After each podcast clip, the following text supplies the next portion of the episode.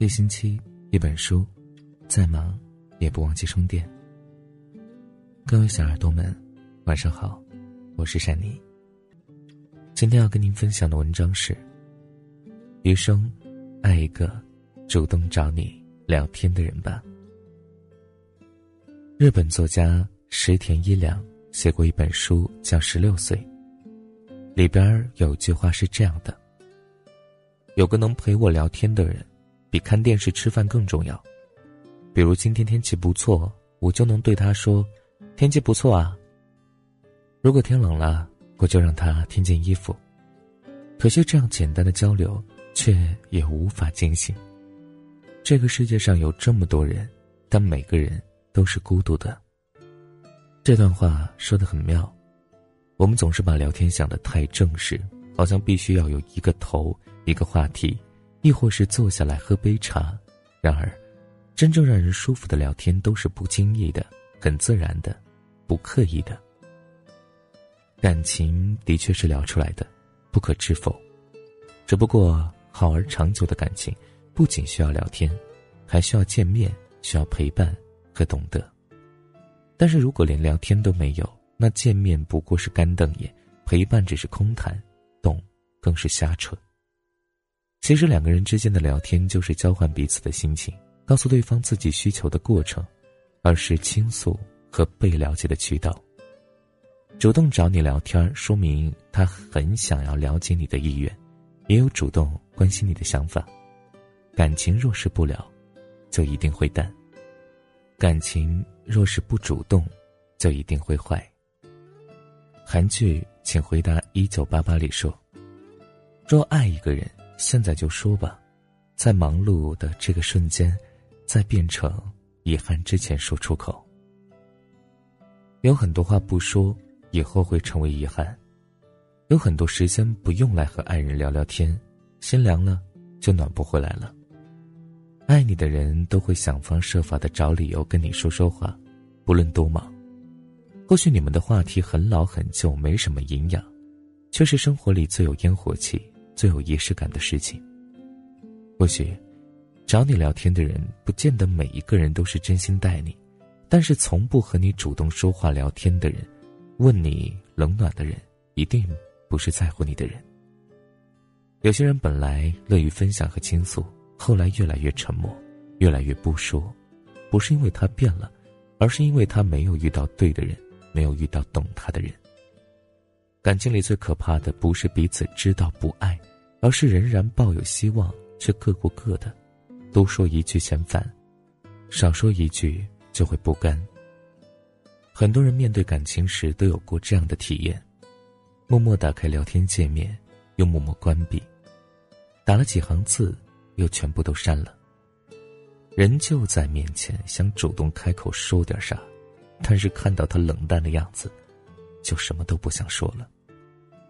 吃过感情的苦，就知道总是先主动的人就意味着输了。就像你很喜欢吃一家馆子，因为喜欢，所以总是心心念念的想去吃，就算要等一等，排个队，也是欣然接受的。感情里，你就像他的菜，他喜欢，他爱吃，自然就会多吃一点也会记得要多点餐，而不是你上赶着叫他来吃，他还不乐意。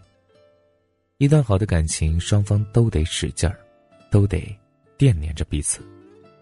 如果不够爱，晚上道一句晚安都是打扰他的安睡。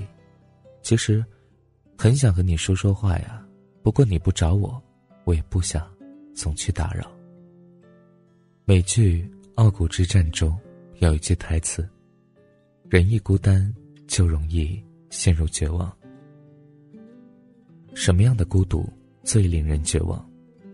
莫过于两个人在一起却没话说，你找他说话他嫌烦。两个人的孤单更容易让人绝望，尤其是生性敏感的女人。其实，情侣之间的聊天没必要非得找个话题，他若想着你念着你，理由多的是。有一对小夫妻，丈夫是医生，妻子是一名会计。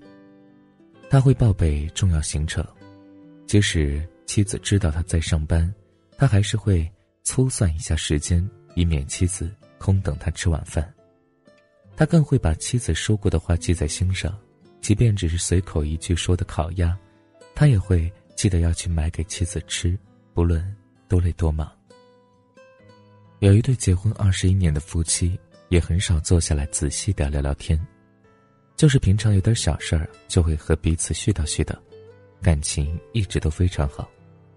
尤其是这位丈夫，虽没有大富大贵，但是这么多年一直对老婆很关心、很主动。都说平凡夫妻小事儿见得真感情，一点都不假。这辈子到底要找个什么样的人过一生呢？我想，找一个能够随时说话、彼此都能主动，也不会嫌烦的人就很舒服了。这辈子能找一个聊得来的人就足够了，因为被懂得，才不会在婚姻里活成孤岛。聊天的意思就是和你随随便便的说说话。却感到温暖，有仪式感，而伴侣的意思就是相伴到老，随时聊聊，两个人比一个人舒服。张小敏说：“我们都是孤独的，直到我们遇见了另一个人，让我们知道人生是可以没有那么孤独的。真正爱你的人不会让你陷入孤独，他会做好你后半生最好的观众，你也是他后半生最佳女主角。”去爱一个会主动跟你聊天的人吧，因为和爱你的人聊天是一个有趣的过程。从中你会感受到三种幸福：被在乎、聊得来，还有能够一直走下去的希望。其实啊，恋爱和婚姻其实最重要、最基础的其实就是聊天。如果两个人都聊不来，那谈什么恋爱呢？谈恋爱，谈。聊天是最重要的嘛，所以呢，希望你能够找到一个不仅跟你聊天，而且是主动找你聊天的人，因为那个冷淡对你的人，一定不爱你。好了，感谢你的收听，本期节目就是这样了。如果你喜欢，记得把文章分享到朋友圈，让更多朋友听到。你的点赞和转发是对我们最大的支持。好了，各位小耳朵们，每晚我都给你讲故事，明天见，晚安。想梦见你。